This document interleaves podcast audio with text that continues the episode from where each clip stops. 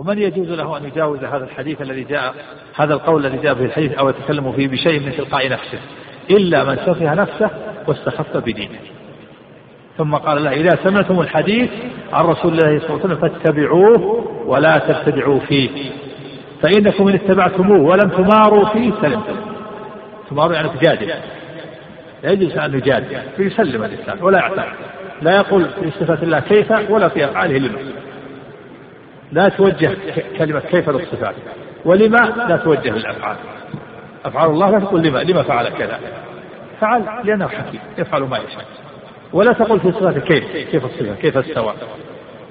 كيف يتكلم؟ كيف نرى؟ لا تقول كيف. لا توجه كيف إلى الصفات ولا توجه السؤال بكيف إلى الصفات ولا يوجه السؤال بلما إلى الأفعال. ولهذا لما وجه سؤال هذا الشخص معترض قال ما معنى هذا الحديث؟ يعني كانوا يعترض. غضب عليه واشتفاض غضبا يزيد هارون وقال ما أحوجك ما أشبهك بصبي وأحدك إلى مثل ما فعل به. إذا سمعتم الحديث عن رسول الله صلى الله عليه وسلم فاتبعوه ولا تبتدعوا فيه. فإنكم إن اتبعتم ولم تماروا يعني لم تجادلوا ولم تماروا فيه سلمتم. وإلا تفعلوا هلك. كان الإنسان يعترض على قول الله وقول رسوله صلى الله عليه وسلم ويجادل ويشبه يهلك أما إذا سلم ولم يجادل فإنه يسلم نعم. سيأتي ذكر المؤلف قسم الصبي. نعم. الذي الذي اعترض وشبه. نعم. وقصة صبيغ الذي قال يزيد بن هارون للسائل ما أشبهك بصبيغ؟ وأحوجك إلى مثل ما فعل به. هي ما رواه يحيى بن سعيد عن سعيد بن المسيب أن صبيغا التميمي أتى أمير المؤمنين عمر بن الخطاب رضي الله عنه فقال يا أمير المؤمنين أخبرني عن قوله والذاريات ذروا. قال هي الرياح ولولا أني سمعت رسول الله صلى الله عليه وسلم يقول ما قلت. قال فأخبرني عنه. فالحاملات وقرا قال هي السحاب ولولا أني سمعت رسول الله صلى الله عليه وسلم يقوله ما قلته قال فأخبرني عن فالمقسمات أمرا.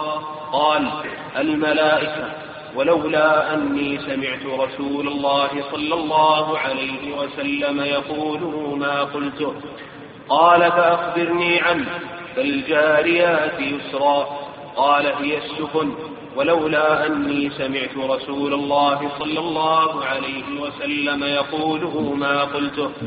قال ثم أمر به فضرب مئة سوط ثم جعله في بيت حتى إذا برئ دعا به. حتى إذا برأ. نعم. حتى إذا برأ دعا به. ثم ضربه مئة سوط أخرى ثم حمله على قتب وكتب إلى أبي موسى الأشعري رضي الله عنه أن حرم عليه مجالسة الناس فلم يزل كذلك حتى أتى أبا موسى الأشعري رضي الله عنه فحلف بالأيمان المغلظة ما يجد في نفسه مما كان يجده شيئا فكتب إلى عمر يخبره فكتب إليه ما إخاله إلا قد صدق. خل بينه وبين مجالسة الناس. نعم. عمر رضي الله عنه ضرب الصديق لأنه فهم من سؤالاته أن أنه يريد التعنت أنه يريد التعنت والعناد والاعتراض فلهذا ضربه مئة سوط ثم جعله في بيت فلما علم أحس أنه برأ جلده من الضرب ضربه مئة أخرى ثم أيضا سفره من المدينة إلى الكوفة وكتب إلى أبي موسى الأشعري أن حرم عليه مجالسة الناس. فلم يزل كذلك صار الناس كل ما جاء لحلقة طردوه حلقة من حلقات الدروس. و...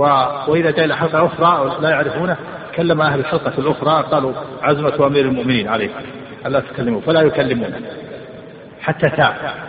وجاء إلى أبي موسى وحلف بالأيمان المغلظة أنه ما يجد في نفسه ما كان يجد. ذهب الشكوك والشبهة التي في نفسه. فكتب أبو موسى إلى إلى أمير المؤمنين يستأذن في أن يترك يخلي بينه وبين الناس. قال عمر كتب عمر إليه ما إخاله إلا قد صدق خلي بينه وبين الناس. فجعل الناس يكلمونه. سيأتي رواية أخرى أيضا في هذا القصة. نعم. وروى حماد بن زيد عن قطن بن كعب سمعت رجلا من بني عد يقال له عن إيش؟ محمد بن زيد عن قطن بن كعب نعم. نعم. سمعت رجلا من بني عجل يقال له فلان خالد بن زرعة يحدث عن أبيه خالد؟ قال خالد عندك؟ في النسخة الأخرى خلته ابن زرعة. طيب نسخة ستة نسخة. اللي عنده خالد؟ يكتب خلته في نسخة خلته نعم. خالد بن زرعة يحدث عن أبيه قال رأيت صبيغ بن عسل. عسل. عسل. نعم. قال رأيت صبيغ بن عسل بالبصرة كأنه بعير أجرف يجيء إلى الحلق فكلما جلس إلى قوم لا يعرفونه ناداهم أهل الحلقة الأخرى عزمة أمير المؤمنين. يعني عزمة يعني, يعني تلزيم أمير المؤمنين يعني يلزم عليكم ألا تكلمونه. يعني تقبلوا قوله. وكل ما جاء حلقة لا يعرفونه أخبرهم الحلقة الأخرى وقالوا عزمة أمير المؤمنين. عزم عليكم ألا لا تكلمونه. حتى يتوب. نعم. وروى حماد بن زيد أيضا عن يزيد بن حازم عن سليمان بن يسار أن رجلا من بني تميم يقال له صبيغ قدم المدينة فكانت عنده كتب فجعل يسأل عن متشابه القرآن فبلغ ذلك عمر فبعث إليه وقد أعد له عراجين النخل. والعراجين جمع عرجون وهو عرق النخلة إذا يبس وعوج. نعم. فلما والقمر قدمناه منازل حتى إذا عاد حتى عاد كالعرجون القديم. نعم. فلما دخل عليه جلس فقال من أنت؟ قال أنا عبد الله صبيغ قال وأنا عبد الله عمر ثم أهوى إليه فجعل يضربه بتلك العراجين فما زال يضربه حتى شجه فجعل الدم يعني يسيل على وجهه. يعني حتى جرح. نعم نعم. فقال فجعل الدم. فجعل الدم نعم. فجعل الدم يسيل على وجهه فقال حسبك يا أمير المؤمنين فقد والله ذهب الذي كنت أجد في رأسي. حسبي يعني يكفي يكفي الضرب. ذهب ما في رأسي من الشبه والشكوك. نعم. أخبرنا أبو عبد الرحمن هذا يعني الآن نحن بحاجة إلى يعني الصبيغ الآن له أمثال كثيرون في هذا الزمن. بحاجة إلى أن نفعل بهم مثل ما فعل بالصبيغ. هؤلاء الذين يشبهون ويلبسون ويكتبون في الصحف. والمجلات يكتبون الشبه ويعترضون على الحديث وعلى النصوص وعلى أهل العلم بحاجة إلى أن يفعل بهم مثل ما فعل بالصبيغ لو يفعل بهم ما فعل بالصبيغ تأدب الناس ولم يتكلم أحد. ولم يتكلم الرويبضة الآن تكلم الرويبضة وصار كل يتكلم كل يتكلم وكل يفتي وكل حتى صار أهل الصحف أهل الصحف والمجلات يفتون. وهم صحفيين ليسوا من أهل الفتوى. يفتي هذا يجوز وهذا لا يجوز. يجوز المرأة كذا يجوز المرأة أن تكشف وجهها وليس هناك دليل وهكذا. وصار كل يفتي بحاجة إلى أن نفعل بهم مثل ما فعل بالصديق لو فعل بهم مثل ما فعل بالصديق تأدب الناس. ولم وتركوا الشبه والاعتراضات على النصوص وعلى أهل العلم. ولهذا يزيد بن هارون لما اعترض على هذا الرجل قال ما أشبهك بالصبيغ وأحوجك إلى فعل مثل ما فعل به. يعني هذا الرجل الذي اعترض على حديث حديث الرؤية قالت بحاجة إلى أن تضرب حتى يزول ما في رأسك من الشبه والاعتراض على النصوص. نعم. أخبرنا أبو عبد الرحمن محمد بن الحسين بن موسى السلمي قال أخبرنا محمد بن محمود الفقيه المروزي.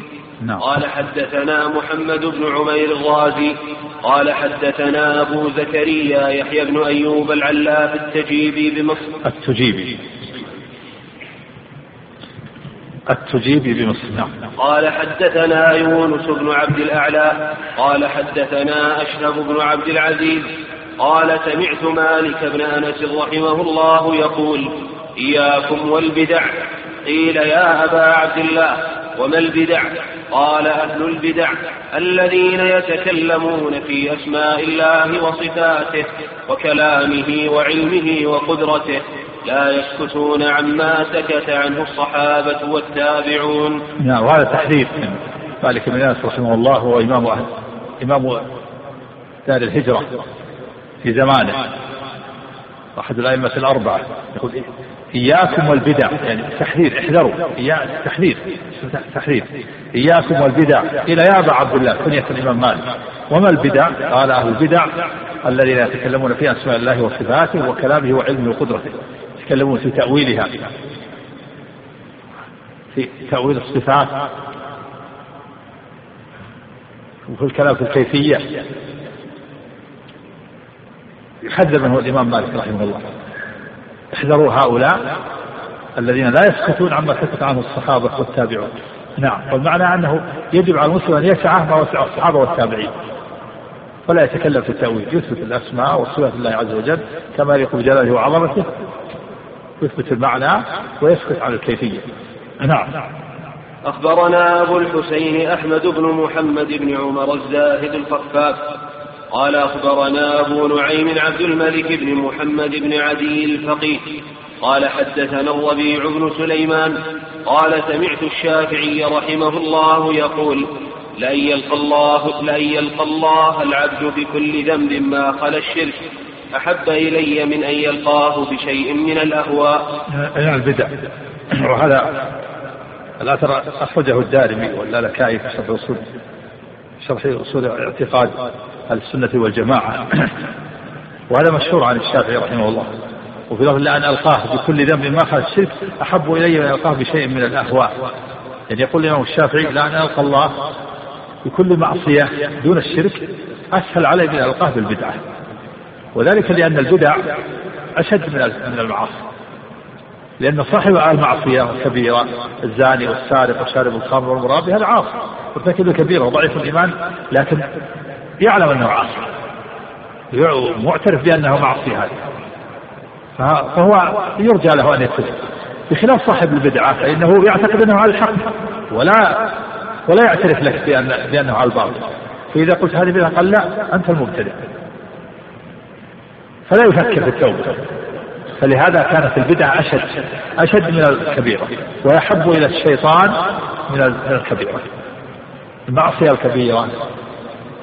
اللي يفعل الكبيرة يشهد الزور يعق والده يعلم أنه عاصي فيمكن أن يتوب فكر في التوبة؟ لكن المبتدع ما يعتقد أنه عاصي يعتقد أنه على الحق.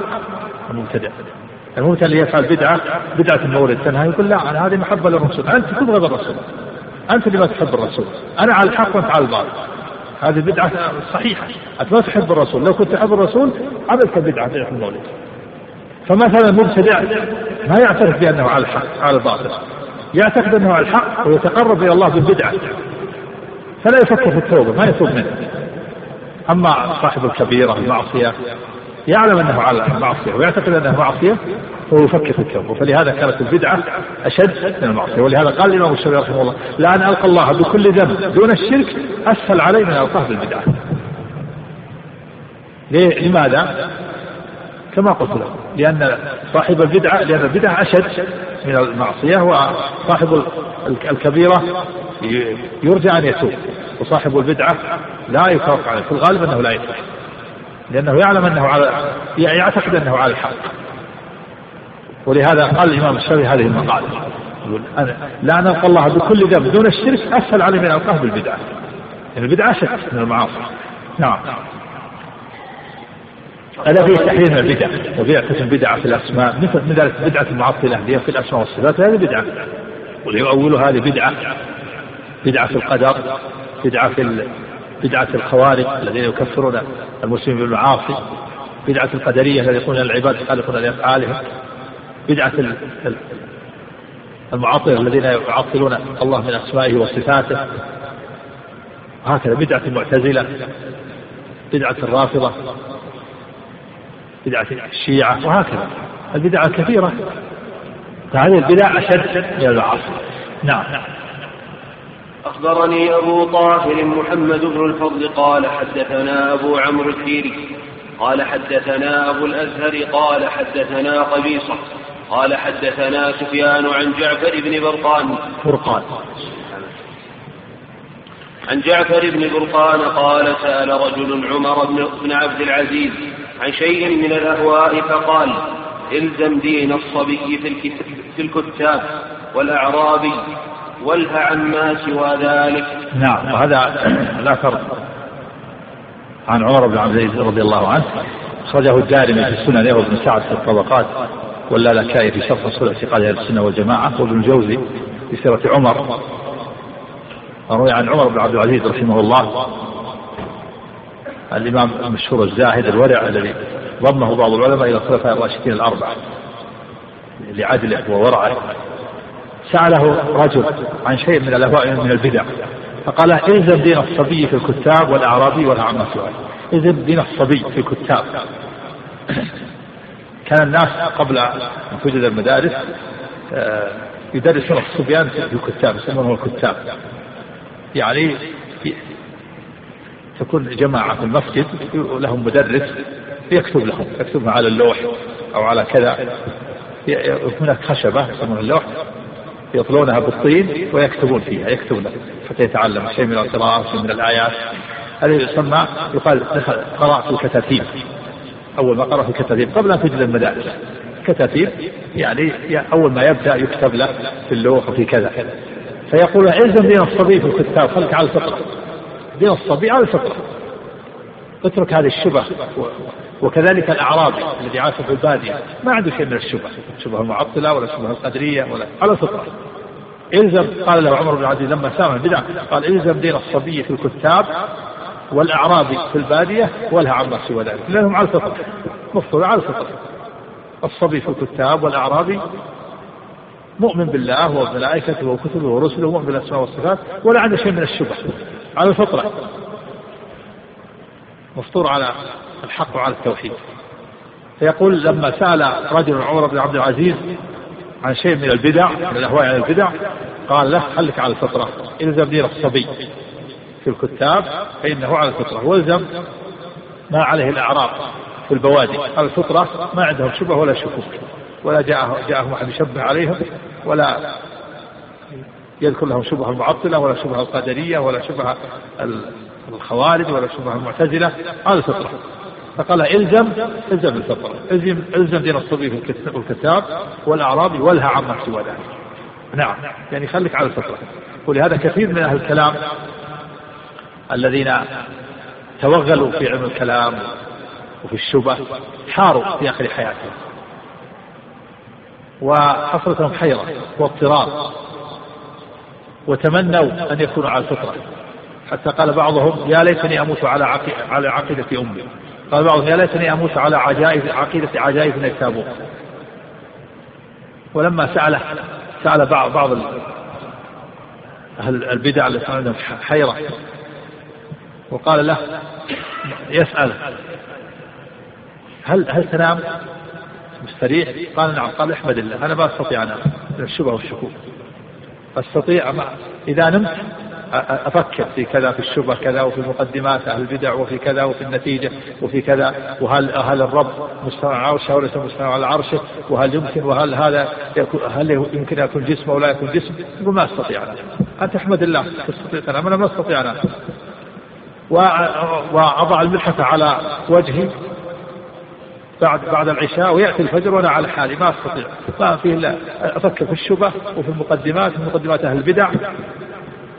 ولا عندي راحة ولا طمأنينة. هكذا أهل البدع صلى الله صار عندهم حيرة واضطراب. حتى تمنوا أن يموتوا على عقيدة العجائز. قال يا ليتني أموت على عقيدة قال يا ليتني أموت على عقيدة عجائز نيسابور كان من أهل نيسابور نسأل الله السلامة والعافية. نعم.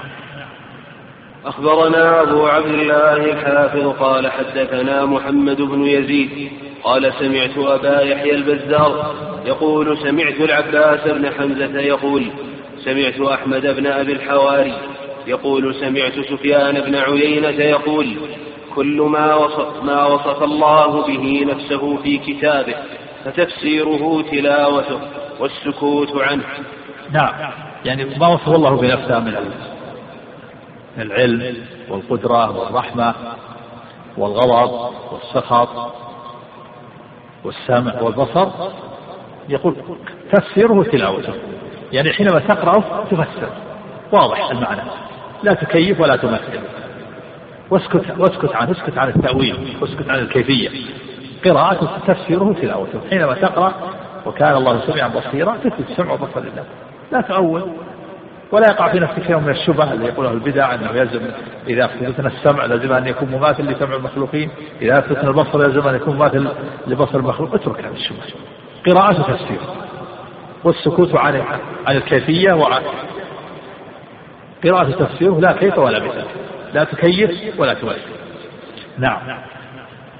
أخبرنا أبو الحسين الخفاف قال حدثنا أبو العباس محمد بن إسحاق السراج قال حدثنا إسماعيل بن أبي الحارث قال حدثنا الهيثم بن خارجة قال سمعت الوليد بن مسلم يقول سألت الأوزاعي وسفيان ومالك بن أنس عن هذه الأحاديث في الصفات والرؤيا فقالوا أمروها كما جاءت بلا كيف. نعم أمروها كما جاءت بلا كيف. هذا مقالة الأوزاعي وسفيان ومالك بن أنس. لما سئل عن الحديث في الصفات والرؤيا قال أمروها كما جاء بلا كيف وهذا لك صحيح. وجه البيهقي في الأسماء والصفات والدار قطني والذهبي مختصر وغيره. قل أمروها كما جاءت بلا كيف هذا فيه رد على المعطلة وعلى وعلى وعلى الممثلة قالوا أمروها كما جاءت. رد على المعطلة. الذين يعطلون ولا يثبتون الصفات. وقولوا بلا كيف رد على الممثلة. الذين يقولون إن صفات الله مثل صفات المخلوقين. امروها كما جاءت. يعني أثبتوا معاني الصفات وأتركوا الكلام في الكيفية. امروها كما جاءت وكان الله سميعا بصيرا اثبت السمع اثبت البصر. بلا كيف. لا تقول كيفية السمع كذا ولا ولا سمع الخالق مثل سمع المخلوق. لا تتكلم في الكيفية. امروها كما جاءت يعني بلا كيف. امروها كما جاءت هذا في إثبات المعاني. استوى على العرش أمرها كما جاء اثبت الاستواء. بلا كيف لا تقول كيفية الاستواء لا تسأل عن الكيفية ولا تقول ولا مثل ولا تقول إن استواء الخالق مثل استواء المخلوق. أمروها كما جاءت يعني يثبت المعاني بلا كيف بلا سؤال عن الكيفية ولا تمثيل لها بصفات المخلوقين. نعم. وهذا قول السلف القاطبة. نعم. قال الإمام الزهري إمام الأئمة في عصره. وعين علماء الأمة في وقته على الله البيان وعلى الرسول البلاغ وعلينا التسليم. نعم الإمام الزهري رحمه الله إمام معروف. المؤلف قيد قال إمام الأئمة في عصره. نعم يعني في, زمانه. وإلا إمام الأئمة إذا أطلق هو الرسول عليه الصلاة والسلام وإمام الأئمة عليه الصلاة والسلام وإمام المتقين. ويطلق على محمد بن إسحاق بن خزيمة يقول له إمام الأئمة. ينبغي ان يقيد إمام الأئمة في وقته إمام الأئمة على الإطلاق هو رسول الله. صلى الله عليه وسلم يقول الزهري على الله البيان وعلى الرسول البلاغ وعلى التسليم. هذا كلام عظيم. ينبغي لكل مسلم أن يستشعر هذا. على الله البيان. الله تعالى بين لنا في الكتاب العزيز وعلى لسان النبي. وعلى الرسول البلاغ. بلغنا. وعلينا التسليم والقبول. لا نعترض. نحن عبيد مأمورون. وسمعا لك يا رب وطاعة. جاء في النصوص صفات الصفات نقول علينا التسليم. نثبت نثبت لله الأسماء والصفات. وهكذا. ولا نعترض. ولا نقول كيفية ما كيفية الصفات ولا نمثلها بل نسلم. على الله البيان. بين لنا سبحانه وتعالى. وعلى الرسول البلاغ بلغ عن الله. وعلينا التسليم والقبول. دون اعتراض. نعم. دون تمثيل. نعم. وعن بعض السلف قدم الإسلام لا يثبت إلا على قنطرة التسليم. نعم وهذا كلام عظيم. قدم الإسلام. الإسلام هو الاستسلام الله تعالى بالتوحيد والانقياد له بالطاعة والخلوص من الشرك. لا يثبت إلا على قنطرة التسليم. ما يثبت الإسلام إلا بالتسليم. سلم لله ولرسوله. أما الذي يعترض ما يثبت الإسلام. اللي يعترض على الله وعلى رسوله هذا ما يثبت إسلامه. متى يثبت من الذي يثبت إسلامه؟ هو الذي يسلم لله ولرسوله. يقبل ولا يعترف. وإن علم الحكمة فالحمد لله. وإن لم يعلم يقول سمعا لله نحن عبيد مأمورون. سمعنا وأطعنا. الذي يعترف لا هذا الإسلام. نعم. أخبرنا أبو طاهر أبو طاهر بن خزيمة قال حدثنا جد الإمام قال حدثنا أحمد بن نصر قال حدثنا أبو يعقوب. الجد الإمام هو محمد بن إسحاق بن خزيمة صاحب الصحيح. نعم. قال حدثنا أبو يعقوب الحنيني. قال حدثنا الحنيني عندي في نسخة عندنا الحسن. النسخة الحسنة نعم. النسخة الحسني الحسن. نسخة نسخة اللي عنده حسن نعم. قال حدثنا كثير بن عبد الله المزني.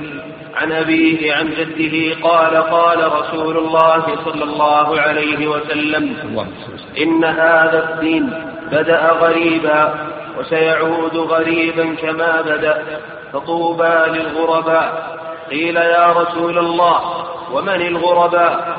قال الذين يحيون سنتي من بعدي ويعلمونها عباد الله. نعم.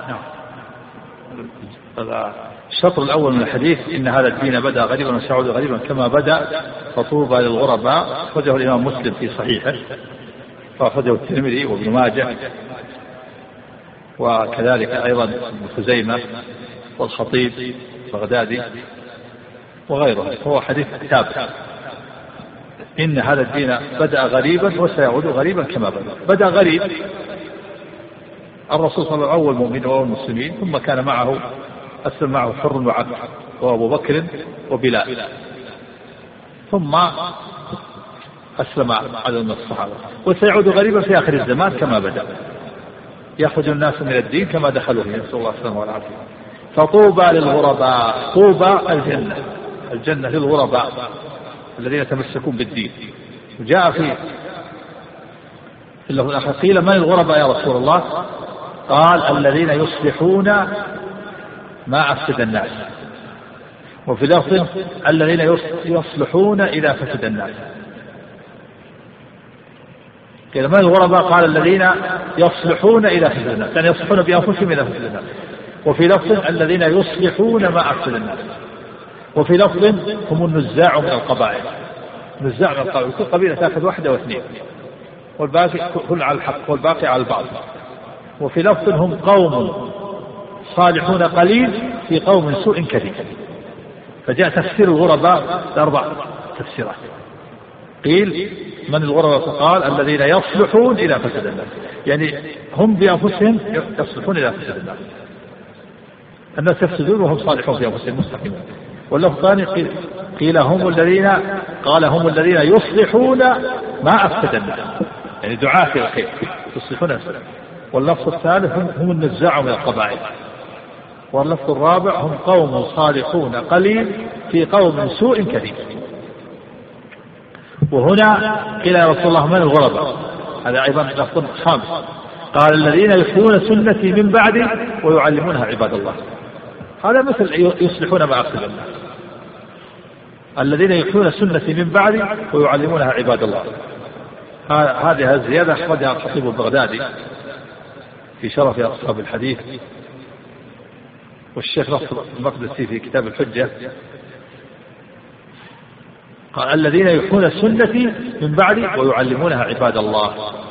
هذا فيه المؤلف ساق هذا الحديث يبين آه، أنه أن أنه ينبغي إحياء السنن. وأن الذين يحيون السنن ويعلمونها عباد الله هم الغرباء. ومعلوم أنه أنه إذا فيها السنة ماتت بدعة. تقابلها ففيه التحذير من البدع والحث على إحياء السنة. نعم.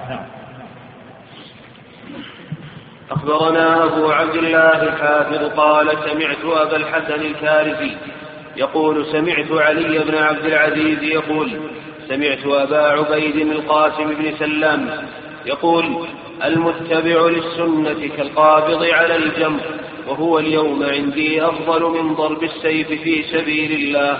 نعم هذه المقالة لأبي عبيد القاسم بن سلام الإمام المشهور اللي له كتاب الإيمان.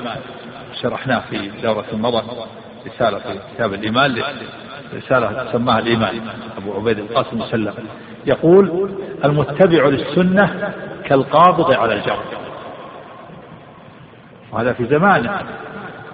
فكيف لو رأى هذا الزمان في القرن الرابع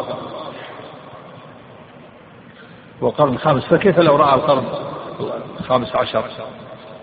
يقول المتبع للسنة كالقابض على الجمر وسبب ذلك قلة أهل السنة وكثرة أهل البدع. فلهذا يجد شدة ومشقة في مخالفة الناس لأن لا يجد من يوافق على الحق. فلكثرة أهل الباطل وقلة أهل الحق صار متبع للسنة بين أهل البدع كالقابض على الجمر أهل البدع عن يمينه وعن شماله وأمامه وخلفه وهو بينهم متبع للسنة ويتحمل ويجد مشقة كما أن القابض على الجمر يتحمل شدة حرارة الجمر ثم قال القاسم بن سلام وهو اليوم عندي أفضل من ضرب السيف في سبيل الله.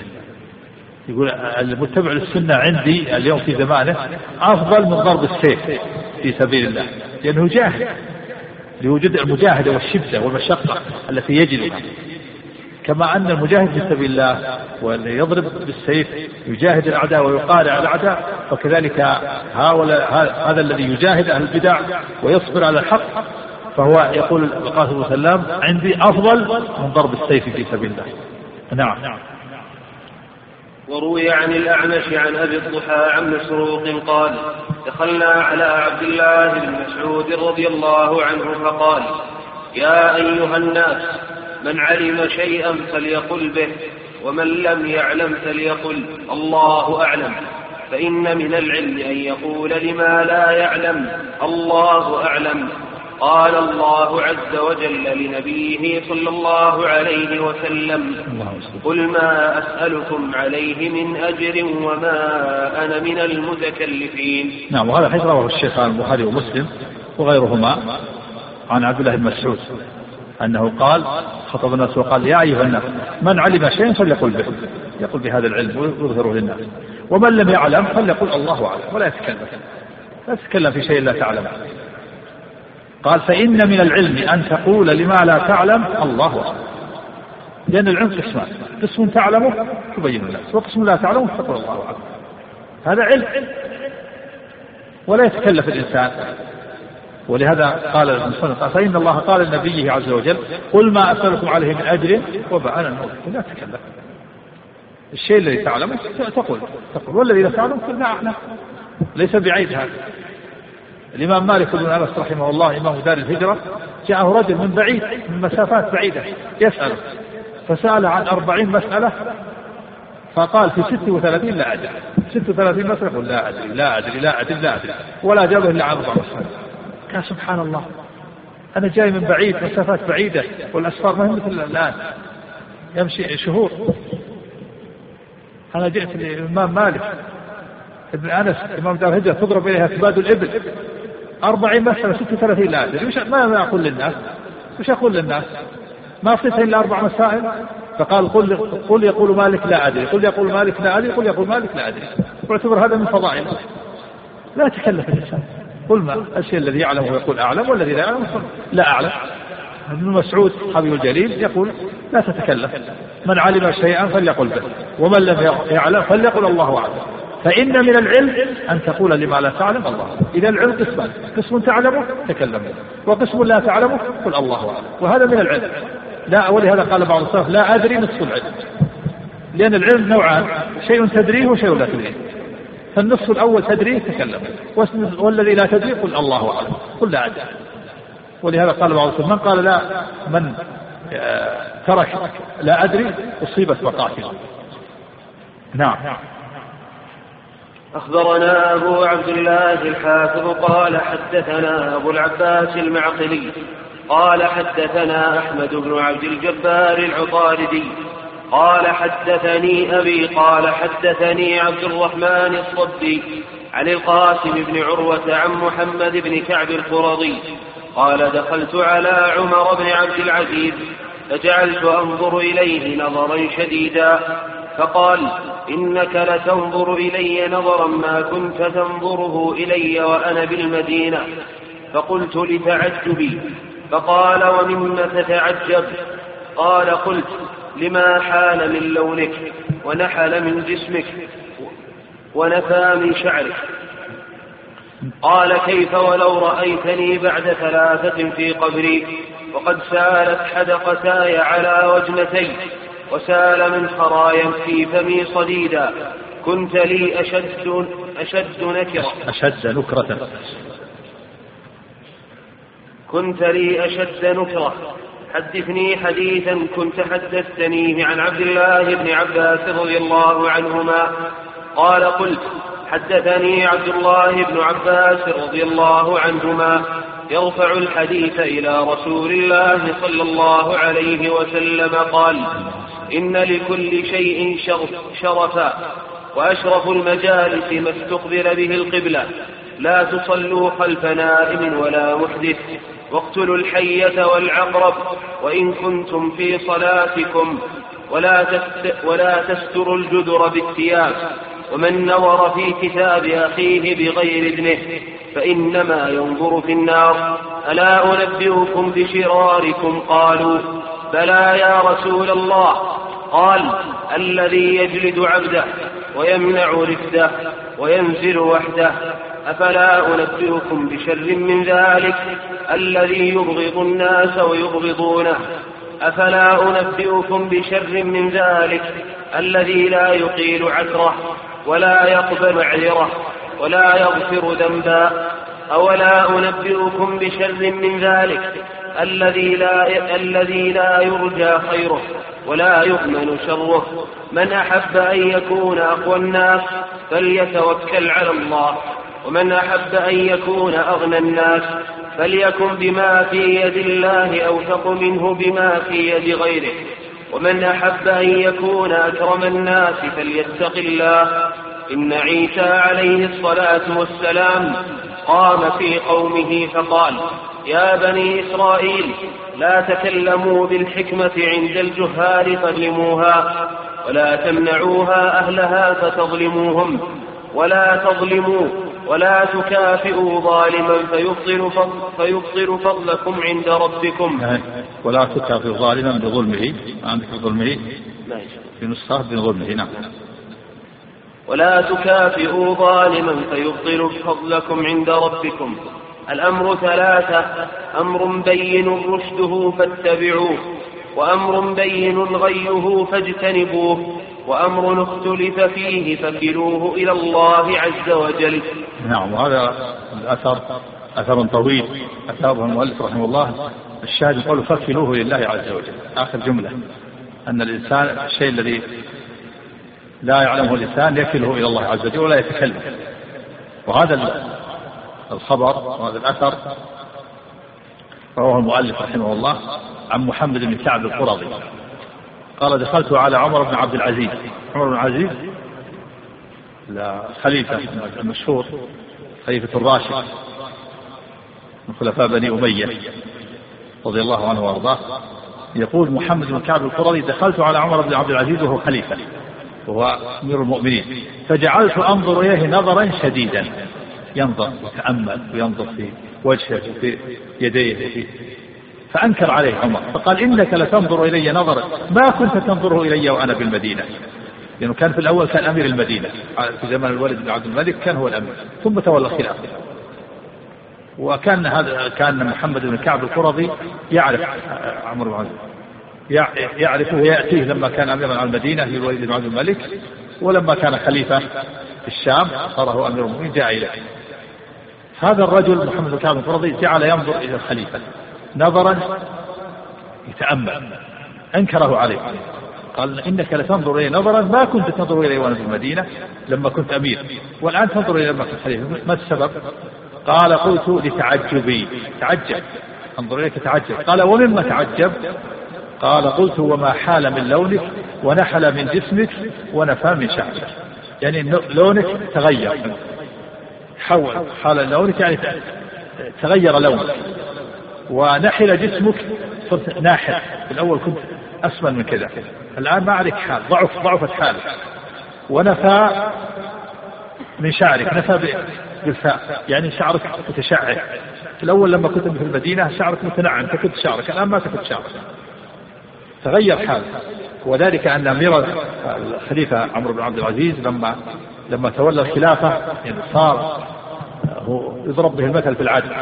صار عنده خوف من الله عز وجل وخاف من توليه لأمور المسلمين حتى تغير جسمه ونحل وصار لا يأكل ولا يشرب إلا قليل.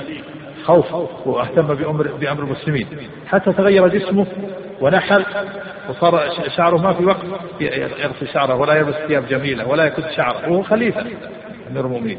ولا من شدة خوفه من الله عز وجل وزهده وورعه. لما كان أمير هو أسهل لأن الخلافة ليست له. ما ما تولى الخلافة. لما كان في المدينة وكان نشيط وجسمه يعني في في نضرة الآن لما تولى الخلافة صار جسمه ناحي وشعره متشعر. وجسمه متغير. فلهذا تعجب منه. فقال له كيف لو رأيتني بعد ثلاثة في قبري؟ لو رأيتني بعد الموت وأنا في قبري ثلاثة أيام تكون أشد. شوف يعني زهدة رضي الله عنه. كيف لو رأيتني بعد ثلاثة في قبري وقد سالت حدقتاي على وجه العينين؟ خرجت العينين وصارت على الخدين بعد الموت بثلاثة أيام. وسال من خرايا في فم صليبا الخليفة يقول لمن؟ يقول لمحمد بن كعب القرظ كنت لي أشد نكرة يقول أنت الآن تستنكر من حالي جسمي متغير وشعري متشعر ولوني متغير لكن لو رأيتني بعد الموت يكون أشد استنكار. لو رأيتني بعد ثلاثة أيام من موتي تجد الحالة أشد. تجد حدقة العيناي خرجت وصارت في وجهي. وتجد من خراي في فمي صديدا كنت لي شيء أشد نكرة ثم قال له عمر بن عبد العزيز يقول لمن؟ لمحمد بن كعب حدثني حديثا كنت حدثتني عن عبد الله بن عباس عن النبي صلى الله عليه وسلم فحدثه. فقال له محمد بن كعب قلت حدثني عبد الله بن عباس يرفع الحديث إلى النبي صلى الله عليه وسلم قال لكل شيء شرف وأشرف المجالس ما استقبل به القبلة. هذا هذه هذه اللفظة. اخرجها الطبراني وقال قال المحشي بإسناد حسن وقال إن لكل شيء سيدا وإن سيد المجالس قبلة القبلة. ثم قال لا تصلوا خلف نائم ولا محدث. هذه الجملة غير ثابتة. لا تصلوا خلف نائم. ثبت أن النبي صلى الله عليه وسلم كان يصلي وعائشة معترضة أمام القبلة. وكل إنسان يصلي وأمامه نائم أو أو محدث لا حرج لا حرج في هذا. وثبت في صحيح البخاري أن النبي كان يصلي وأمامه عائشة نائمة على السرير. قالت فإذا عرف الحاجة أنسلوا من من من جانب السرير حتى لا يشوش على النبي صلى الله عليه وسلم. واقتلوا الحية والعقرب وإن كنتم في صلاتكم. نعم هذا ثابت. الأمر بقتل الأسودين في الحديث النبي قال اقتلوا الأسودين الحية والعقرب ولو في الصلاة. تقتل الحية والعقرب ولا بأس والحركة مغتفرة. كنت تقتل وتضرب. إلا إذا استدعى الحال إلى أن تدور تستدبر القبلة واشتد الأمر فهذا إذا اضطر الإنسان ذلك يقطع الصلاة ثم يستأنف الصلاة من جديد. لكن ما دام مستقبل القبلة فله أن يقتل الحية ويقتل العقرب ولا يؤثر هذا في الصلاة. ولا تستر الجدر بالثياب. يعني هذا فيه النهي عن ستر الجدر ورد في صحيح مسلم. قول النبي صلى الله عليه وسلم إن الله لا يأمرنا أن نكسو الحجارة والطين. وذكر النووي في صحيح مسلم قال استدلوا به على أنه يمنع من ستر الحيطان وتنجيد البيوت والثياب وهو منع كراهة. كراهة تنزيه لا تحريم. وقد زار آه، أبو أيوب بن عمر رضي الله عنه ورأى في البيت سترا على الجدار فأنكر عليه. قال قال جعلتم بيوتكم كالكعبة تسترونها الجدار يستر فقال ابن عمر غلبنا النساء. النساء ما غلبنا النساء والصير. فقال من كنت أخشى عليه فلم أكن أخشى عليه. إذا كنت أغلبك النساء فكيف بغيرك؟ والله لا أطعم لكم طعاما فرجع أبو أيوب. أنكر على ابن عمر أنه ستر الجدار الآن نحن الآن كل جدارنا مستورة الآن. مستورة كلها ستر الآن. أنكر أبو أيوب يقول جعلتم بيوتكم مثل الكعبة تسترونها الجدر لا تستر وهذا قال لا تستر الجدر بالثياب والنووي يقول هذا كراهة للتنزيل لأن هذا من من الإسراف والجدر لا حاجة إليها. الآن تغير الوضع. ليس الأمر وقف إلى حد الستر صار الآن في الديكورات وما أشبه ذلك أشد من أشد من الستر فالله المستعان. قال ومن نظر في كتاب أخيه بغير إذنه فإنما ينظر في النار. هذا اللفظة. ذكر محشي أنها فيها ضعف أنها ضعف فيها ضعيفة. قال ألا أنبئكم بشراركم؟ قالوا بلى يا رسول الله. قال الذي يجلد عبده ويمنع رفده وينزل وحده. يعني رفده يعني العطاء والصلة. و الذي يجلد عبده يعني العبد المملوك يجلده. يعني بغير حق. ويمنع رفده يعني يمنع الصلة والعطاء. وينزل وحده. وهذا يحتمل أن أنه إذا نزل منزلا فإنه لا ينزل معه أحد كبرا وبطرا أو شحا وبخلا. قال ألا أنبئكم بشر من ذلك الذي يبغض الناس ويبغضونه؟ ثم قال أفلا أنبئكم بشر من ذلك؟ الذي لا يقيل عثرة ولا يقبل معذرة. لا يقيل عثرة يعني لا يفصح ولا يعفو ولا يقيل صاحب العذرة إذا اعتذر إليه. لا يقبل عذره. من فضلك اقلب الشريط.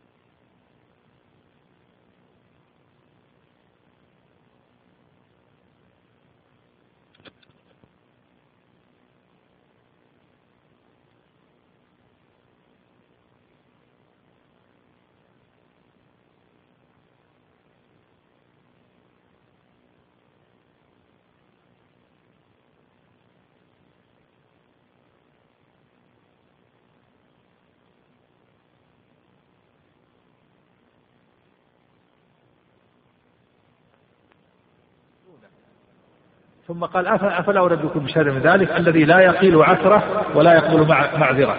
لا يقيل عثرة يعني لا يفصح ولا يعفو ولا يقيل صاحب العذرة إذا اعتذر إليه. لا يقبل عذره ولا يغفر ذنبه لا يسمح له. ثم قال أفلا أنبئكم بشر من ذلكم؟ الذي لا يرجى خيره ولا يؤمن شره. الأشد كونه شره إلى الناس صاعد وخيره قليل. من أحب أن يكون أقوى الناس فليتوكل على الله. لأن المتوكل على الله ومفوض أمره إلى الله بعد فعل الأسباب هذا من أقوى الناس. من أحب أن يكون أغنى الناس فليكن بما في يد الله أوثق منه فليكن بما في يد الناس أوثق منه بما في يد غيره. يعني يثق بما في يد الله لأن الله تعالى هو الذي بيده الأمر والنهي هو الذي بيده الرزق. ومن أحب أن يكون أكرم الناس فليتق الله. إن أكرمكم عند الله أتقاكم. ثم قال إن عيسى عليه الصلاة والسلام قام في قوم فقال يا بني إسرائيل لا تكلموا بالحكمة عند الجهال فتظلموها. لأنكم إذا تكلموا بالجهال تأولوها على غير تأويلها. ولا تمنعوها أهلها فتظلموهم. يعني إذا تكلموا بالحكمة عند أهلها. إذا لم تكلموا بها عند أهلها ظلمتموهم. وإذا تكلمتم بالحكمة عند الجهال ظلمتم الحكمة. لأن في غير أهلها.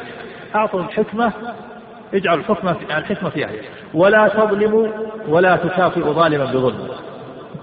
لا تظلموا يعني لا تظلموا غيركم.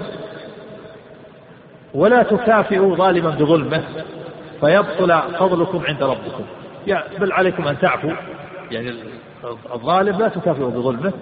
بل عليك أن تعفو وتفصح ثم قال الأمور ثلاثة. أمر بين رشده فاتبعوه وأمر بين غير فاجتنبوه وأمر اختلفتم فيه فكلوه إلى عالم. الأمور ثلاثة. أمر تبين لك أنه حق وأنه رشد وأنه صواب عليك أن تعمل به. وأمر تبين لك أنه غي وأنه ضلال عليك أن تجتنبه وأمر مشتبه اختلفتم فيه هذا كله إلى الله. توقف فيه. وكله إلى الله عز وجل. وهذا هو الشاهد. من الأثر هذا الشاهد قوله وأمر اختلفتم فيه فكلوه لله عز وجل. وهذا يقول المزي في تحفة الأشراف هذا حديث مشهور من رواية أبي المقدام هشام بن زياد عن محمد بن كعب رواه الناس عنه مطولا ومختصرا. وأخرجه أيضا ابن سعد في الطبقات من ثلاث طرق مختلفة. و وهذا وهذا الحديث جمل هذه الجمل بعضها صحيح وبعضها ضعيف بعضها له شواهد. نعم. بعض الإخوان هداه الله يذكر في الأسئلة القارئ آه، أسألك بالله أن تعرض هذا السؤال. ينبغي للإنسان ألا يكتب وألا يحرج القارئ يكتب السؤال والقارئ ينظر يقدم ما هو الأهم فالأهم. يقول أسألك بالله أو يأتي بعبارات فيها تشديد على القارئ ما ينبغي. نعم. ويؤمن أهل الدين والسنة بالبعث بعد الموت يوم القيامة وبكل ما أخبر الله سبحانه من أهوال ذلك اليوم الحق واختلاف أحوال العباد فيه والخلق فيما يرونه ويلقونه هنالك في ذلك اليوم الهائل من أخذ الكتب بالأيمان والشمائل والإجابة عن المسائل إلى سائر الزلازل والبلابل الموعودة في ذلك اليوم العظيم والمقام الهائل من الصراط والميزان ونشر الصحف التي فيها مثاقيل الذر من الخير والشر وغيرها. نعم. البعث بعد الموت البعث في اللغة معناها الإثارة. الإثارة. وشرعا إعادة الأرواح إلى الأجسام. بعث الله الأجساد وإعادة الأرواح إليها للحساب والجزاء. بعث الله تعالى الأجساد وإعادة الأرواح إليها للحساب والجزاء. قال المؤلف ويؤمن أهل الدين والسنة بالبعث بعد الموت يوم القيامة. والإيمان بالبعث أصل من أصول الدين وأصل من أصول الإيمان وركن من أركان الإيمان. لا يصح الإيمان إلا به. من لم يؤمن بالبعث فهو كافر بإجماع المسلمين. وقد أمر الله سبحانه وتعالى نبيه الكريم أن يقسم على البعث والساعة وقيام الساعة في ثلاث مواضع من الكتاب أمر أن يقسم. فقال سبحانه زعم الذين كفروا أن لن يبعثوا. قل بلى وربي لتبعثن. بلى وقسم أمر النبي أن يقسم. بلى وربي لتبعثن. وأثبت الله في هذه الآية أن من أنكر البعث كفر زعم الذين كفروا أن لا يبعثوا. فمن أنكر البعث فهو كافر نص القرآن. قل بلى وربي لتبعثن والموضع الثاني قول الله تعالى في سورة يونس ويستنبئونك أحق هو يعني البعث بعد الموت. قل إي وربي إنه لحق وما أنتم بمعجزين. قل يا محمد إي وربي قسم أمره أن يحلف على البعث. ويستنبئونك حق هو يعني البعث قل إي وربي إنه لحق وما أنتم بمعجزين. والموضع الثالث في سورة سبع قوله سبحانه وتعالى وقال الذين كفروا لا تأتينا الساعة. قل بلى وربي لتأتينا أمر النبي أن فالبعث بعد الموت يعني إعادة الأجساد إلى أرواحها يعني الإيمان بأن الله يبعث الأجساد. هذا البدن الإنسان إذا مات يبلى تبلى جسده. ويستحيل يكون ترابا إلا أجساد الأنبياء. إن الله حرم على الأنبياء على الأرض أن تأكل أجساد الأنبياء. وكذلك بعض الشهداء يوجد وجد بعضهم يبقى جسده مدة طويلة. وهل وهل يعني يبقى أو لا يبقى؟ كأنه والله أعلم كلما كانت الشهادة أكمل كلما كان بقاء جسده أطول. لكن الأنبياء هم الذين حرم الله على الأرض أن تأكل أجساد الأنبياء. وأما بقية الناس فمستحيل الجسد يكون ترابا ولا يبقى إلا عظم صغير وهو عجو الذنب العصعص آخر فقرة في العمود الفقري وهو العصعص هذا لا تأكله الأرض. لا يبلى. منه خلق ابن آدم ومنه يركب كما في الحديث. ثم فإذا كان في آخر الزمان أمر الله إسرافيل فلم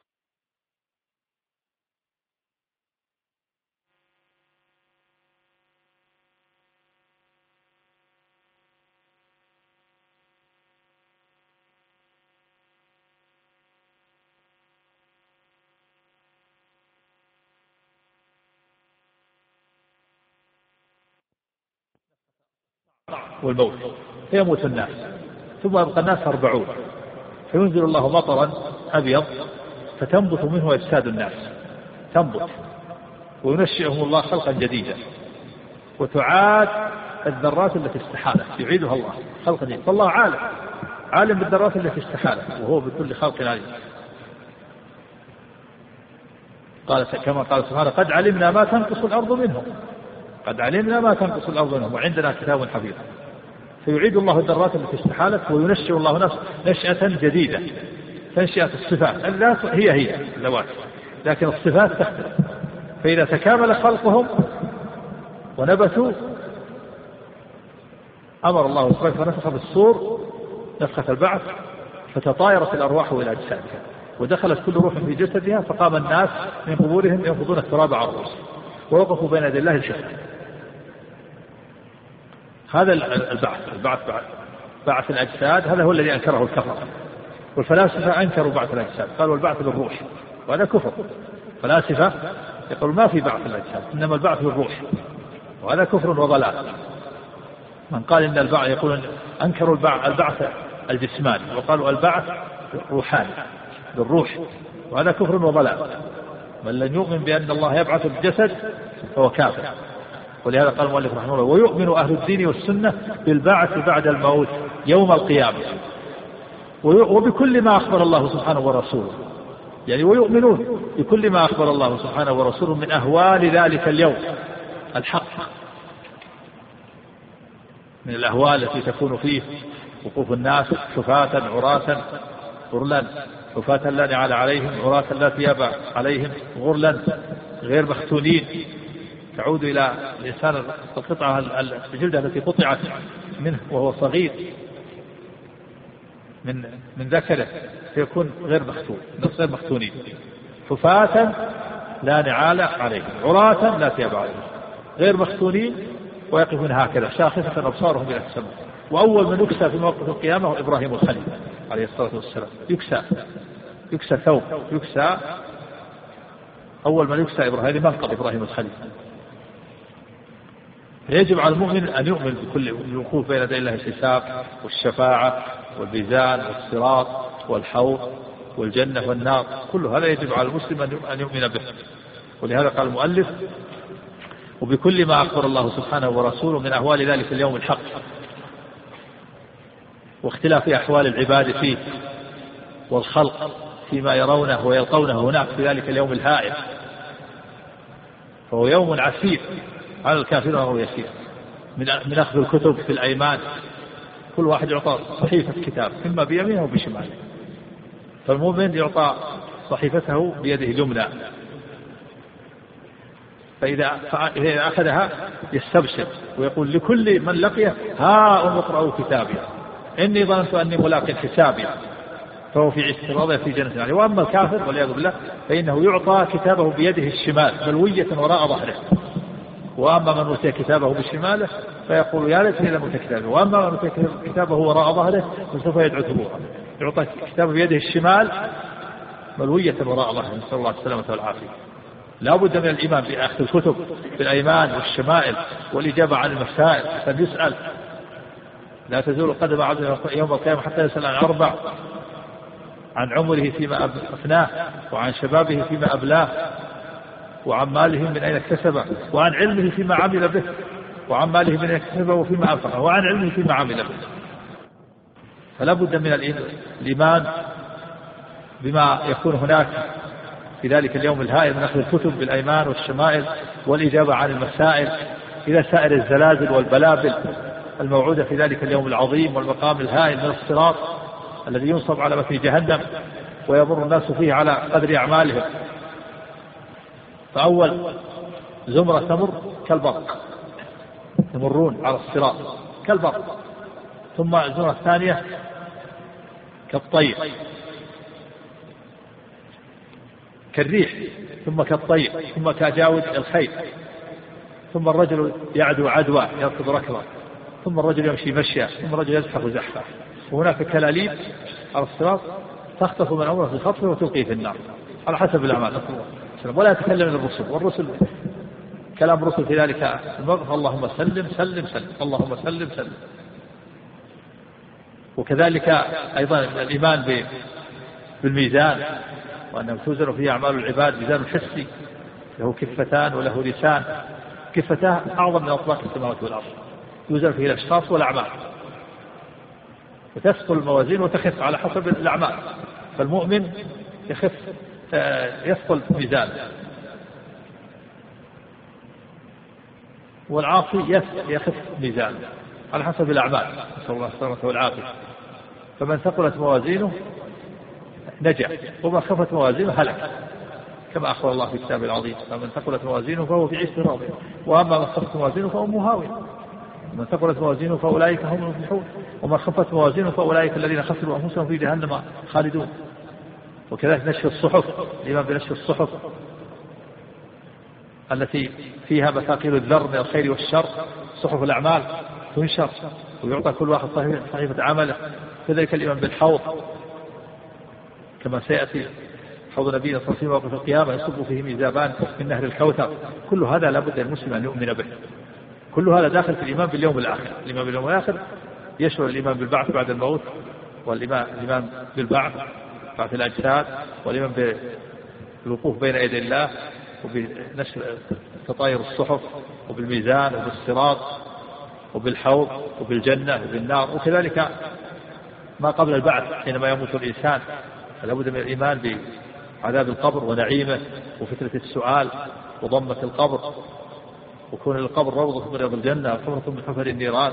النار يفتح له في قبره يوسع له في قبر مد البصر ويفتح له باب إلى الجنة فيأتي من روحها وطيبها. والفاجر يفتح له باب إلى النار فيأتي من حرها وسمومها ويضيق عليه قبر حتى تختلف أضلاعه. والمؤمن يأتي رجل حسن الوجه طيب حسن الثياب طيب الريح يؤنسه وهو عمله. والفاجر يأتي رجل قبيح الوجه منتن الريح. قبيح الثياب فلا يزال يوحش وهو عمله السيء نسأل الله السلامة والعافية. كل هذا لابد من الإيمان به وهو داخل في الإيمان باليوم الآخر. وفق الله جميع لطاعته ورزق الله جميع السلامة والعافية وثبت الله جميع الهدى وصلى الله على محمد وآله وسلم. بسم الله الرحمن الرحيم. يقول السائل ذكر أحد الدعاة في أحد الأسئلة فقال عندما غرقت مقابر البقيع في السيل على المدينة النبوية قبل عشرات السنين إيش عندما؟ قال عندما سال أو أتى السيل على مقابر البقيع نعم في المدينة قبل عشرات السنين وجدوا قبر حمزة بن عبد المطلب رضي الله عنه ووجدوا آه، أنه قد بقر بطنه وذلك أثناء اجتماع العلماء لإعادة دفن مقابر البقيع فما صحة ذلك؟ قبر حمزة بن عبد المطلب ليس في البقيع. معروف قبر أبو حمزة في في أحد هناك عند أحد. أما مسألة هذا في مسألة ما ما يترتب عليه شيء. سواء حصل هذا وما حصل ما يترتب على هذا شيء. بقر بطنه في في زمانه. بقرة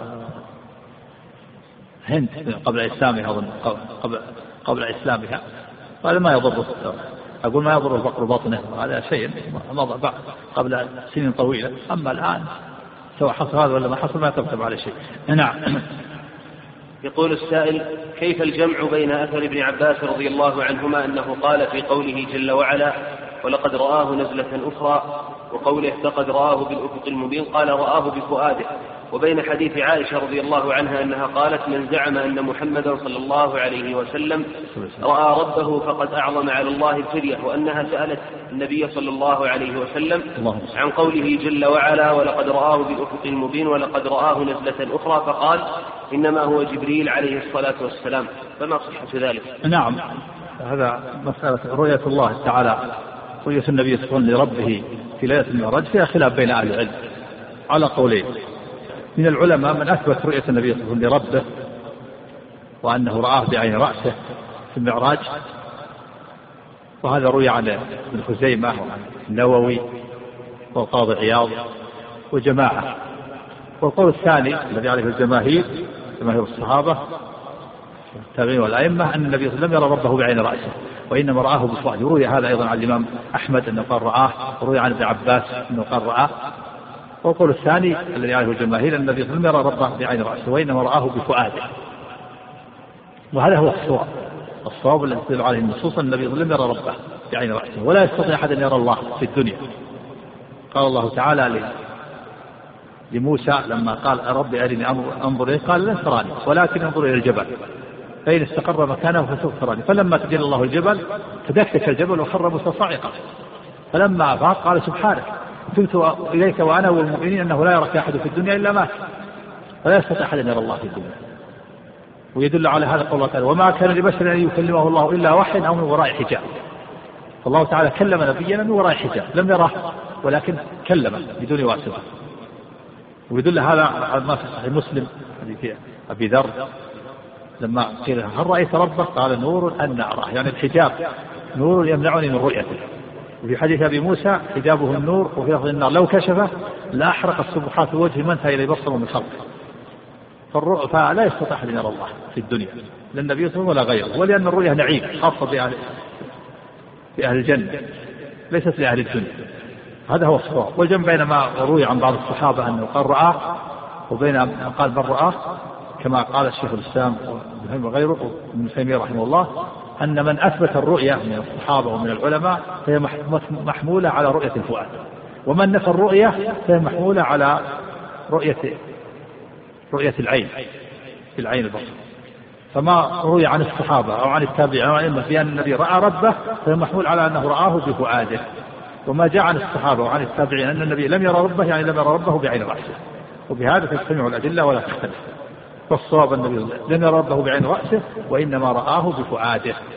هذا وهذا خاص بالنبي صلى الله عليه وسلم. ما عدا خاص بالنبي صلى الله عليه وسلم ليلة المعراج. وأما غير النبي صلى الله عليه وسلم فأجمعت الأمة على أن النبي لا يرى أحد. والنبي صلى الله عليه وسلم كذا أجمعوا على النبي ما رأى ربه في الأرض. وإنما الخلاف في رؤيته ليلة المعراج. أما ما يزعم بعض الصوفية وبعض الملاحدة. من أنهم يرون ربهم في الأرض بعض الصوفية أو أنه كلما رأوا قدرة قالوا هذا الله هذا كفر وضلال. نسأل الله السلامة والعافية. نعم. تقول السائلة ما حكم استعمال حبوب منع الحمل؟ وهل فيها محظور؟ وكذلك ما يسمى باللولب لمنع الحمل؟ ما ننصح باستعمال الحبوب لأنه ثبت أن الحبوب حبوب الحمل ضارة بالصحة وعلى هذا فلا ينبغي للمرأة أن تستعمل حبوب الحمل لضررها لكن لو اضطرت إلى إلى إلى استعمالها وصار إما أن تستعملها وإما أن تحصل عرضا أكبر فإنه يجوز لها في في, في هذه الحالة بشرط. بشرط أن ألا ألا تضر بصحتها ضررا أكثر من الضرر الذي تريد أن تستعملها وبشرط ألا تؤدي إلى قطع النفس.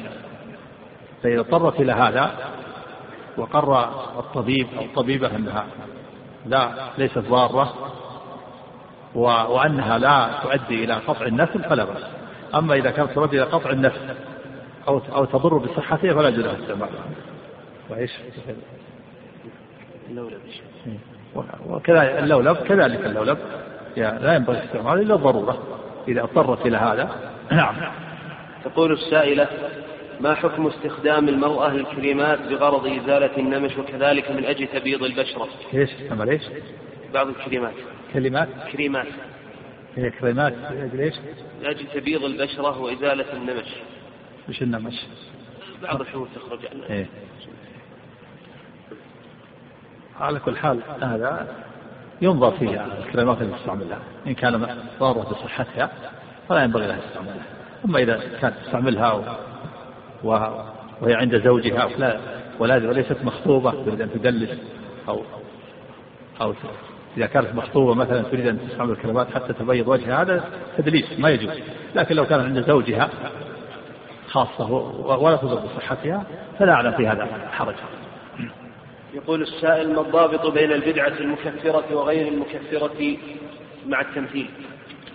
البدعة المكفرة هي التي تخرج صاحبها عن ملة الإسلام. مثالها بدعة القدرية الغلاة الذين لأن القدرية طائفتان. القدرية الأولى الغلاة مراتب القدر أربعة. المرتبة الأولى العلم إثبات علم الله الشامل. المرتبة الثانية إثبات الكتابة وأن الله كتب الأشياء في اللوح المحفوظ. المرتبة الثالثة الإرادة وأن الله أراد كل شيء في هذا الوجود المرتبة الرابعة الخلق فالقدرية الأولى أنكروا المرتبتين الأوليين. قالوا إن الله لا يعلم الأشياء حتى تقع ولا كتبها في اللوح المحفوظ هؤلاء كفرة بدعة مكفرة لأنهم نسبوا الله إلى الجهل. قال العلماء إنهم إنهم خرجوا من الثنتين والسبعين فرقة الذين قال فيهم النبي صلى الله عليه وسلم وستفترق أمتي على ثلاثين وسبعين فرقة كلها في النار إلا واحدة.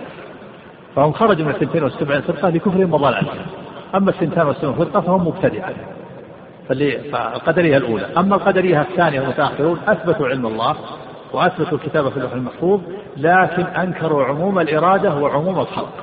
فقالوا إن الله ما أراد كل شيء حتى يشمل أفعال العباد ولا خلق كل شيء بل هناك شيء ما أراده الله ولا خلقه وهي أفعال العباد. بشبهة حصلت لهم هؤلاء مبتدعة. فإذا الطائفة الأولى كفرت بدعتهم مكفرة. والطائفة الثانية بدعة غير مكفرة. وكذلك من البدع المكفرة بدعة الجهمية الذين أنكروا أسماء الله وصفاته أي تخرج من الملة. وكذلك ذكر العلماء بدعة الرافضة الذين يكفرون الصحابة ويعبدون آل البيت. وكذبوا الله الله تعالى زكى الصحابة وعدلهم ووعدهم بالجنة وهؤلاء يكفرونهم ويفسقونهم ولا تكذيب لله. ومن كذب الله كفر. وكذلك يعبدون آل البيت ويتوسلون بهم. وكذبوا الله في أن القرآن محفوظ وقالوا أن القرآن ما بقي إلا الثلث. هذا كفر وضلال هذه بدعة مكفرة. نعم. يقول السائل هل يجوز قراءة خطبة الجمعة بلغة غير العربية في بلاد العجم؟ إذا لم يكن في المسجد إلا عجم لا بأس. تكون بلغتها. يعني المقصود منها موعظة. أما إذا كان المسجد فيه عرب وعجم تكون الخطبة باللغة العربية وتترجم لهم بعد الصلاة. أما إذا كان ما فيه إلا عجم كله ما يوجد إلا عجم يكون بلغتهم نعم. يقول السائل ما رأيكم في من يقول أن القراءة بالترتيل لكتب العلم بدعة محدثة في الدين؟ ما ما نعلم هذا. لكن لكن يقرأ مثل قراءة القرآن. أقول يكون قراءة القرآن خاصة. أما إذا قرأ بالترتيل فلا فلا حرج إن شاء الله. لكن لا يشبه لا, لا يكون قراءته مثل قراءة القرآن. نعم. يقول السائل ما حكم عبارة وجه الله عليك أن تفعل كذا وكذا؟ لا يجوز. هذا مناداة الصفة. وجه الله يعني يا وجه الله. حتى قال شيخ الإسلام إن إن مناداة الصفة كفر وضلال. يا يا يا قدرة الله أنقذيني. يا رحمة الله أرحميني. يا وجه الله. هذا لا يجوز. مناداة الصفة لا يجوز. حتى قال شيخ الإسلام ابن تيمية إنه كفر إنه كفر مناداة الصفة. لكن تستعيد بالصفة أعوذ بعزة الله وقدرته لا بأس. تتوسل إلى الله بأسماء الصفة أما أن تنادي الصفة هذا لا يجوز. يا رحمة الله ارحميني كانك تنادي الله بخطاب الأنثى والعياذ بالله. نعم. هذا سؤال أو كانك تجعل الصفة منفصلة عن الله. نعم. هذا سؤال تكرر يقول أشكل علي وصفكم بأن من استدل بحديث الخثعمي على كشف الوجه بأنه من أهل الزيغ مع أن الأئمة الثلاثة وبعض العلماء المعاصرين يستدلون بهذا الحديث على جواز كشف الوجه من يقول إن الأئمة الثلاثة يستدلون؟ هذا ليس صحيح دعوة منك. الأئمة الثلاثة كلهم يرون ستر الوجه وإنما هذا قال بعض بعض المتأخرين بعض المتأخرين من أتباعهم من الفقهاء قالوا بهذا وليس قول الأئمة الثلاثة ليس صحيح الأئمة كلهم على والتابعون والأئمة على ستر الوجه ولهذا قال الشيخ الإسلام ابن تيمية رحمه الله أن ابن عباس لما فسق إلا ما ظهر منها وقل لما يظن من الصالحين ويحضره إلا ما ظهر منها. ابن عباس روى إلا ما ظهر منها الوجه والكفان. وابن مسعود روى إلا ما ظهر منها الملاءة والثياب التي التي تخرجها الريح أو تبرز بالريح قال قال الشيخ الإسلام ابن تيمية جمع بينهما قال ابن عباس روى أول الأمرين وابن مسعود روى آخر الأمرين. ابن عباس روى أول الأمرين قبل قبل الحجاب إلا ما ظهر. وابن مسعود روى بعد الحجاب قال إلا ما ظهر منها يعني الثياب. للوجه والكفان. فهذا دعوة من السائل من الأئمة يقولون بكشف الوجه. لا يقولون بهذا. إنما يقول هذا بعض بعض الأتباع المتأخرين.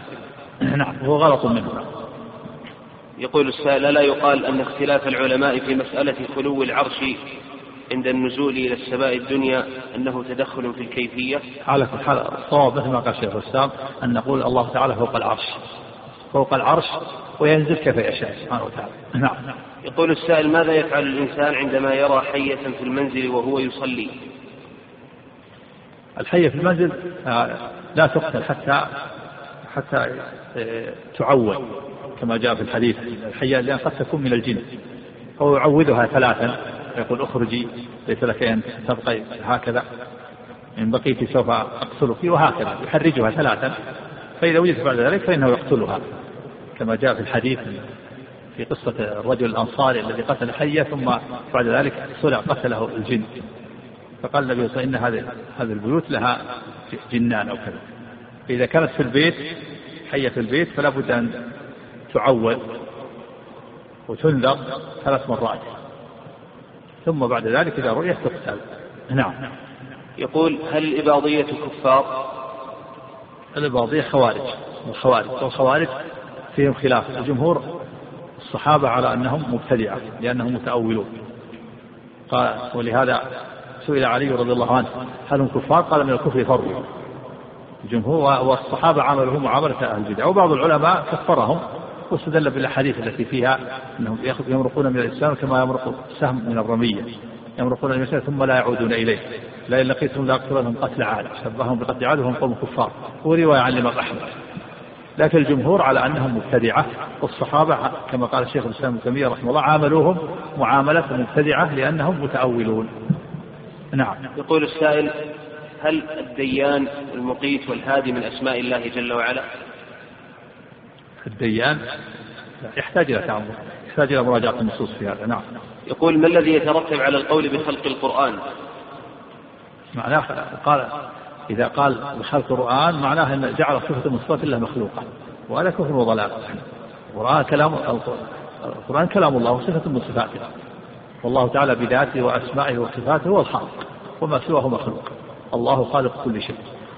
فمن قال إن صفة من صفات الله مخلوقة فقد كفر. نعم.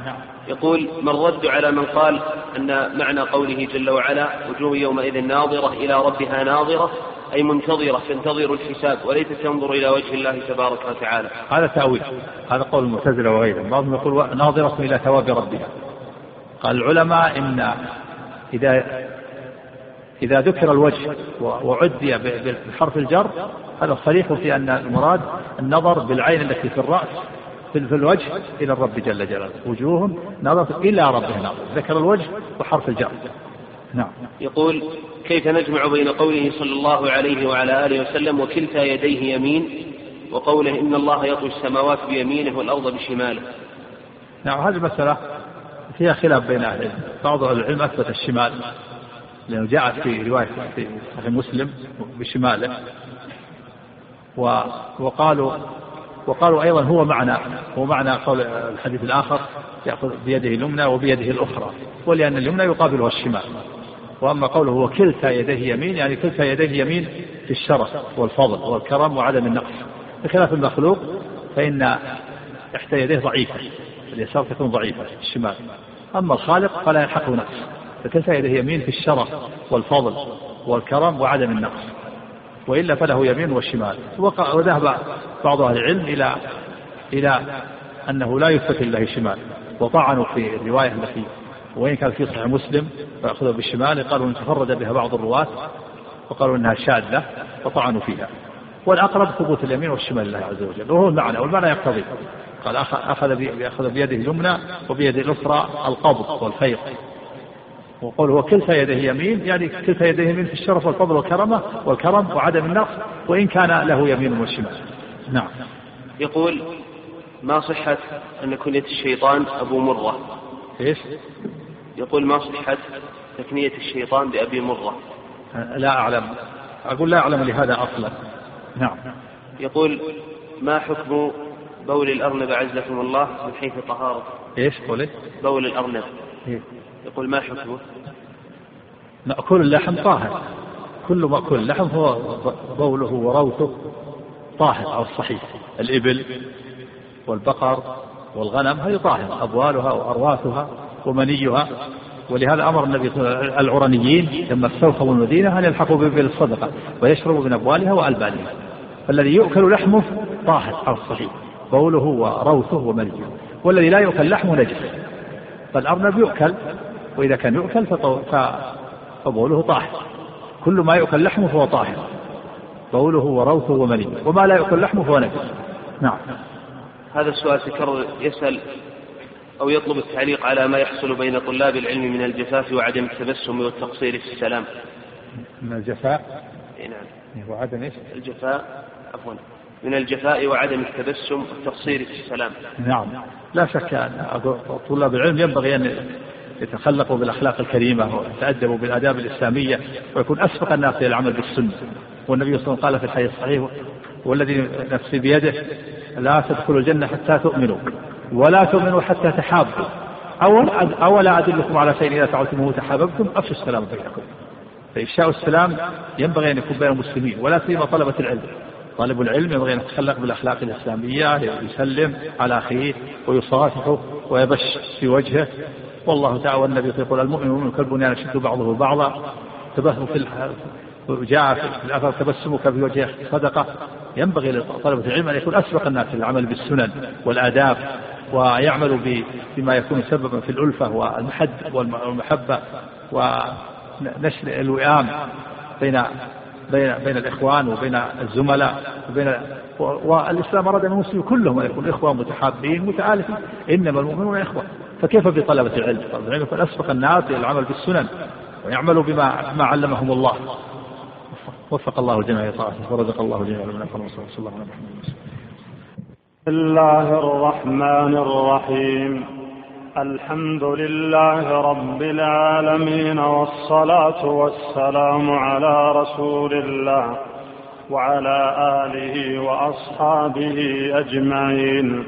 اللهم اغفر لنا ولشيخنا وللحاضرين برحمتك يا أرحم الراحمين.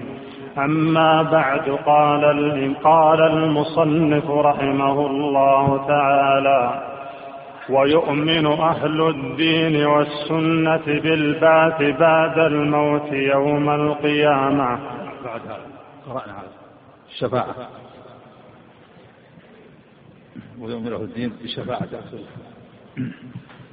ويؤمن أهل الدين والسنة بشفاعة الرسول صلى الله عليه وسلم. بشفاعة الرسول صلى الله عليه وسلم لمذنبي أهل التوحيد. لمذنبي أهل التوحيد ومرتكب الكبائر.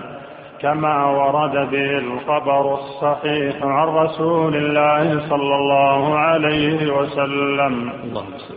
أخبرنا أبو سعيد بن حمدون قال أنبأنا أبو حامد بن الشرقي قال حدثنا أحمد بن يوسف السلمي قال حدثنا عبد الرزاق قال أنبأنا معمر عن ثابت عن أنس رضي الله عنه عن النبي صلى الله عليه وسلم قال شفاعتي لأهل الكبائر من أمتي.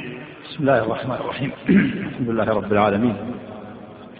وصلى الله وسلم وبارك على عبد الله ورسول نبينا وإمامنا محمد محمد بن عبد الله وعلى آله وأصحابه والتابعين لهم بإحسان إلى يوم الدين.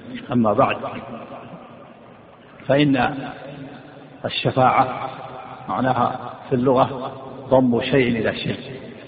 ضم شيء إلى شيء به يصير الشيء زوجا بعد إن كان منفردا. فالاثنان فالاثنان فالواحد يسمى فرد والاثنان شف وسمي الشفيع شفيعا لأنه يضم صوته إلى صوت طالب الشفاعة. فيكون فيكون الاثنان. صوته وصوت طالب الشفاعة. فالشرط في اللغة معناه ضد الوتر وهي أن يكون الشيء زوجا بعد أن كان منفردا. وفي الاصطلاح عند أهل الشرع هي مساعدة هي مساعدة ذي الحاجة صاحب الحاجة مساعدة ذي الحاجة. صاحب الحاجة عند من يطلب الحاجة مساعدة ذي الحاجة صاحب الحاجة عند من يلبس الحاجة. والشفاعة في الشفاعة أنواع في يوم القيامة في يوم القيامة الشفاعة أنواع متعددة. منها الشفاعة العظمى التي تكون في موقف القيامة. ويتخلف عنها يتأخر عنها أولو العزم من الرسل. وهي خاصة بنبينا محمد صلى الله عليه وسلم. وهي المقام المحمود الذي يغبطه فيه الأولون والآخرون.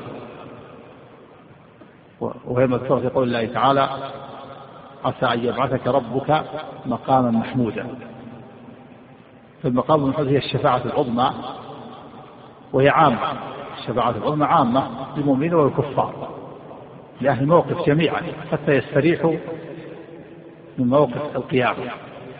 وذلك أن الناس إذا بعثهم الله من قبورهم كفاة عراة غرلا وقفوا بين يديه الحساب وتدنو الشمس من الرؤوس ويزاد في حرارتها. ويقف الناس هذا الموقف العظيم. في يوم كان مقداره خمسين ألف سنة. ويبلغ الناس من الشدة ما الله به عليم. ويلزمهم العرق على حسب الأعمال. منهم يلزمه العرق إلى إلى كعبيه ومنهم يلزمه العرق إلى ركبتيه وإلى حقويه ومنهم يلزمه العرق إلزاما على حسب الأعمال. فيموج الناس بعضهم من بعض. فيفزع الناس إلى الأنبياء. فيأتون آدم ويطلبونه الشفاعة فيمتنع ويقول لست أهلا لها. إني أكلت من الشجرة التي نهيت عنها. اذهبوا إلى غيري اذهبوا إلى نوح. فإنه أول رسول بعثه الله إلى الأرض فيأتون إلى نوح فيسألون أن يشفع لهم عند الله حتى يحاسبوا ويستريحوا من هذا الموقف. فيعتذر نوح عليه الصلاة ويقول إني دعوت على أهل الأرض دعوة أغرقتهم اذهبوا إلى غيري. في بعض يقول نفسي نفسي اذهبوا إلى إبراهيم فإنه كريم الرحمن فإنه خليل الرحمن. فيذهبون إلى إبراهيم عليه الصلاة والسلام فيطلب منه الشفاعة فيعتذر. ويقول إني كذبت في الإسلام ثلاث كذبات وهي يجادل بها عن دين الله حينما كسر الأصنام ووضع الفأس على الصنم وسألوه من. من. من فعل ذا قال هذا وكذلك قال عن عن زوجته إنها أختي وتأول عن نفسه في الإسلام لما مر بملك المصر في ذلك الوقت الظالم ولما أيضا كذلك أيضا نظر في النجوم وقال إني سقيم جادل بها عن دين الله ومع ذلك يعتذر. و ثم فيقول اذهبوا إلى نفسي نفسي اذهبوا إلى غيري اذهبوا إلى موسى فإنه كليم الرحمن. فيذهبون إلى موسى. فيقول يا موسى أنت كليم الرحمن. اصطفاك الله برسالته وبكلام اشفع لنا إلى ربك. فيعتذر موسى فيقول لست أهلا لها. إني قتلت نفسا لم أمر, لم أمر بقتلها وكان هذا قبل النبوة حينما قتل القبطي اذهبوا إلى عيسى اذهبوا إلى غيره اذهبوا إلى عيسى. فإنه روح الله وكلمته. فيذهبون إلى عيسى فيعتذر. عليه السلام ويقول ولم يذكر ذنبا إلا أنه يقول اتخذت أنا وأمي إلهين من دون الله. ولكن نفسي نفسي. اذهبوا إلى غير اذهبوا إلى محمد فإنه خاتم النبيين. فيذهبون إلى نبينا محمد صلى الله عليه وسلم يطلبون من الشفاعة فيقول أنا لها أنا لها عليه الصلاة والسلام. فيذهب فيصل تحت العرش. فيفتح الله عليه بالمحامد لا يحسنها وهو في دار الدنيا. فيأتيه الإذن من الله عز وجل. فيقول الله سبحانه وتعالى يا محمد أرفع رأسك وقل يسمع وسل تعطى واشفع بشفع هذا الإذن. من ذا الذي يشفع عنده لا أحد يستطيع يشفع عند الله إلا بعد الإذن. حتى ولو كان وجيها عند الله.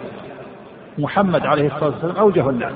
أعظم الناس وجاهة عند الله ومع ذلك لا يشفع حتى يأتي الإذن فإذا جاء الإذن رفع رأسه وسأل ربه الشفاعة فيقول الرب عز وجل أنا آتي فأقضي بينكم. فيقضي الله تعالى بين الخلائق.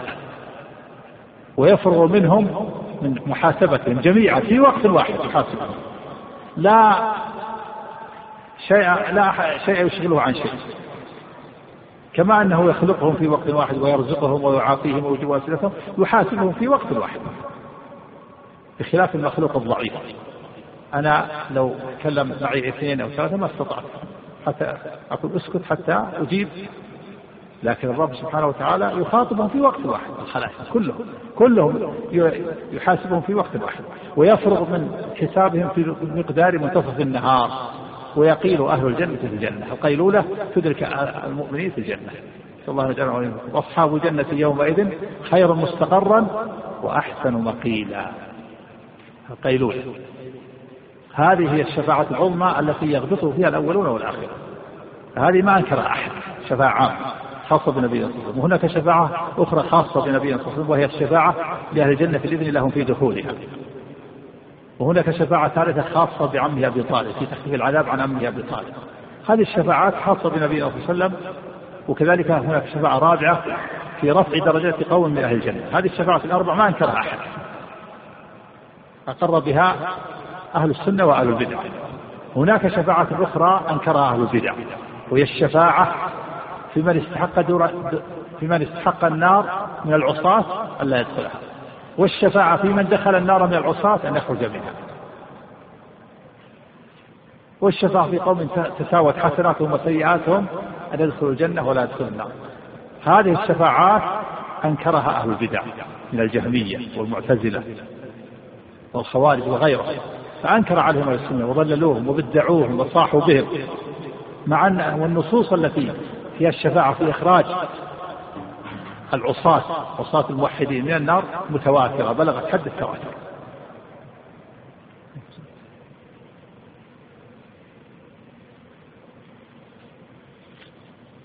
تواترت النصوص بأن نبينا صلى الله عليه وسلم يشفع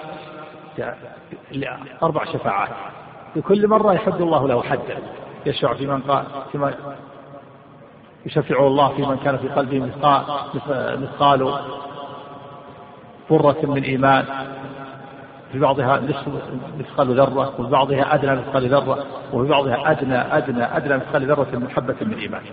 وكذلك الأنبياء يشفعون والملائكة يشفعون والأفراط يشفعون والصالحون يشفعون وتبقى بقية لا تنالهم الشفاعة. فيأخذهم رب العالمين برحمته. فهذه هذه الشفاعات الشفاعة في إخراج العصاة من النار أو من استحق دخول النار. ألا يدخلها؟ هذه أنكرها في البدع. مع أنها متواترة. والأحاديث التي بلغت حد التواتر قليلة من السنة. تقارب 14 حديث. منها حديث الشفاعة ومنها حديث الحوض ومنها أحاديث من كذب عليه متعمدا فليتبوأ مقعده من النار ومنها حديث من بنى الله مسجدا بنى الله له بيتا في الجنة ومنها أحاديث الشفاعة. فأنكرها أهل البدع. أهل البدع من الخوارج المعتزلة يقولون العاصي يكفر. إذا زنى كفر وخلد في النار. إذا سرق يكفر ويخلد في النار. ولا ولا يخرج منها أبد الآباد مثل الكفرة وهذا من أبطل الباطل. فإن النصوص في إخراج العصاة من الموحدين متواترة. الذي لا يخرج من النار كفر. أما المؤمن العاصي المؤمن اللي مات على التوحيد لكنه مات على كبائر من غير توبة. تواترت الأخبار بأنه يدخل النار جملة من الكبائر. مؤمنون موحدون مصلون ولا تأكل النار وجوههم. موضع الصلاة. لكنهم دخلوا النار بكبائر من غير توبة. هذا مات على الزنا من غير توبة فدخل النار. هذا على شرب الخمر من غير توبة فدخل النار. هذا مات على التعامل بالربا. هذا مات على عقوق الوالدين. هذا مات على الغيبة والنميمة. هذا مات على أكل حقوق أموال الناس. وهكذا. هؤلاء أنكر أهل